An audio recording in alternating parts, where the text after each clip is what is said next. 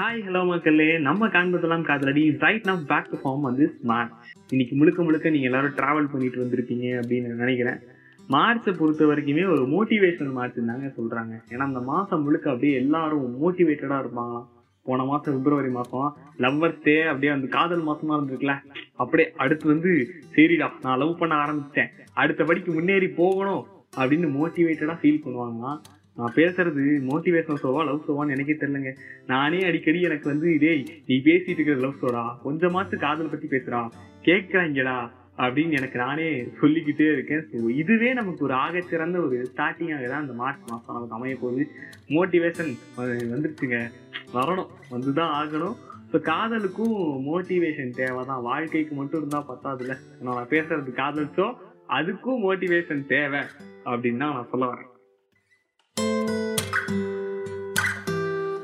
என்னதான் யார் என்ன சொன்னாலும் பண்ணாலும் சரிங்க. முதல்ல நீங்கள் அந்த விஷயத்த முழு மனசோட இறங்கி செய்யணும். நீங்கள் செஞ்சுட்டீங்கன்னு வைங்களேன் அடுத்த அவ்வளோதான் அந்த விஷயத்துல நீங்கள் தான் ராஜா. நீங்கள் எதை செஞ்சாலும் சரி அதை ஃபுல்லாக செஞ்சிருங்க அப்படின்னு தான் நான் சொல்ல வரேன். அது காலமாக இருந்தாலும் சரி நேரமாக இருந்தாலும் சரி பொறுமையாக இருந்தாலும் சரி உழைப்பாக இருந்தாலும் சரி. எல்லாத்தையும் ஃபுல்லாக கொடுத்துருங்க. நீங்கள் ஃபுல்லாக கொடுத்ததுக்கப்புறம் மறுபடியும் அது உங்களுக்கு திருப்பி கிடைக்கிறது ஃபுல்லாக கிடைக்கும். அவ்வளோதான் இது எனக்கு தெரிஞ்சது. நீங்கள் எதை கொடுத்தாலும் மறுபடியும் உங்களுக்கு வந்து ஃபுல்லாக கிடைக்கும். எனக்கு பொறுமைன்னு சொல்ல வந்தால் ஒரு அழகான விஷயம் ஞாபகத்துக்கு வருது. ஒரு மனுஷனுக்கு கிடைச்ச ஆக சிறந்த பண்பு என்ன அப்படின்னா பொறுமை தான் யார் ஒருத்தர் எல்லா விஷயத்தையும் பொறுமையாக ஹேண்டில் பண்ணுறாங்களோ அவங்க ஏதோ ஒரு பெரிய விஷயத்தில் அடிபட்டிருக்காங்க. அது ஒன்று இன்னொன்று அவங்களால எதையும் வந்து சமாளிக்க முடியும் அப்படிங்கிற ஒரு செல்ஃப் கான்ஃபிடென்ஸ் தான். இந்த செல்ஃப் கான்ஃபிடன்ஸ்னு சொல்லி ஒரு சிங்கிள் வேர்டில் முடிச்சிட முடியாது. சரி பார்த்துக்கலாம் அப்படிங்கிற ஒரு ஆட்டிடியூட்னு சொல்ல முடியாது. இது ஒரு மாதிரிங்க அந்த பொறுமை. ஆனால் அந்த பொறுமை மட்டும் இருந்துச்சுனீங்களேன் நீங்கள் எங்கேயோ போயிடலாம் என்னடா இவ்வளோ பேசுறியே பொறுமையை பற்றி நீ என்ன பொறுமையாக இருப்பியா? அப்படின்னா எனக்கு கூட பழகுறவங்க எல்லாம் கேட்பீங்க நம்ம அப்படிப்பட்ட கேரக்டர் கிடையாது. எல்லாத்துக்கும் ஷார்ட் டெம்பர் ஆகக்கூடிய ஒரு கேரக்டர் தான். ஸோ நீங்கள் பொறுமையாக இருந்தீங்கன்னா இந்த உலகத்தை ஈஸியாக வின் பண்ணிடலாம் எல்லார் மனசையும் முதல்ல வின் பண்ணிடலாம் அப்புறம் உங்களுக்கு தேவையானதும் உங்களை சுற்றி கிடச்சிக்கிட்டே இருக்கும். ஸோ பொறுமையாக இருங்க. காதலுக்கு பொறுமை தேவை. இதுக்கு தான் வந்து நான் இவ்வளோ பெரிய இன்ட்ரோ கொடுத்தேன். அந்த காதலை பொறுத்த வரைக்கும் பொறுமை தான் ரொம்ப அவசியமான ஒரு விஷயம். ஏன்னா முதல்ல அந்த பொண்ணு இவனுக்கு ஓகே சொல்லணும்.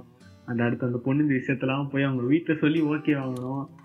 அப்புறம் நிறையா ப்ராசஸ் தான் இருக்குல்ல. மெஹந்தி அது ரிசப்ஷனு இந்த பையன் தாலி கட்டுற வரைக்கும் பொறுமையாக தாங்க இருக்கணும். அதுக்கப்புறம் என்ன நடக்கும் நமக்கே தெரியும்.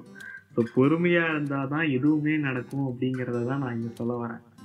பொறுமையாக இருக்கணும். ஒரு விஷயம் நமக்கு மட்டும் கிடைக்கணும் அப்படின்னு நினைக்கிறது தப்பு இல்லை ஆனால் அது நமக்கு மட்டும் உடனே கிடைக்கணும் அப்படின்னு நினைக்கிறது தான் தப்பான் என்னடா லாஜிக் இது டேய்? ஊரில் இருக்கவனுக்குலாம் உடனே கிடைச்சா தப்பு இல்லை அது எனக்கு மட்டும் உடனே கிடைக்கணும்னு நினைச்சாலே தப்பு. உலகத்தோட நியதி பார்த்தீங்களா வந்து பொறுமையாக இருங்க. பொறுமையா இருக்க ஒவ்வொரு செகண்டும் நமக்கு ஏதோ ஒரு மிகப்பெரிய விஷயம் பொக்கிஷமா கிடைக்க போகுது. அவ்வளோதான் அண்ட் நான் ஒரு கதை சொல்லிட்டு இருந்தேன் தெரியுமா? அந்த கதைக்கு அப்படியே பொறுமையா ஃபால் பேக் ஆகும்.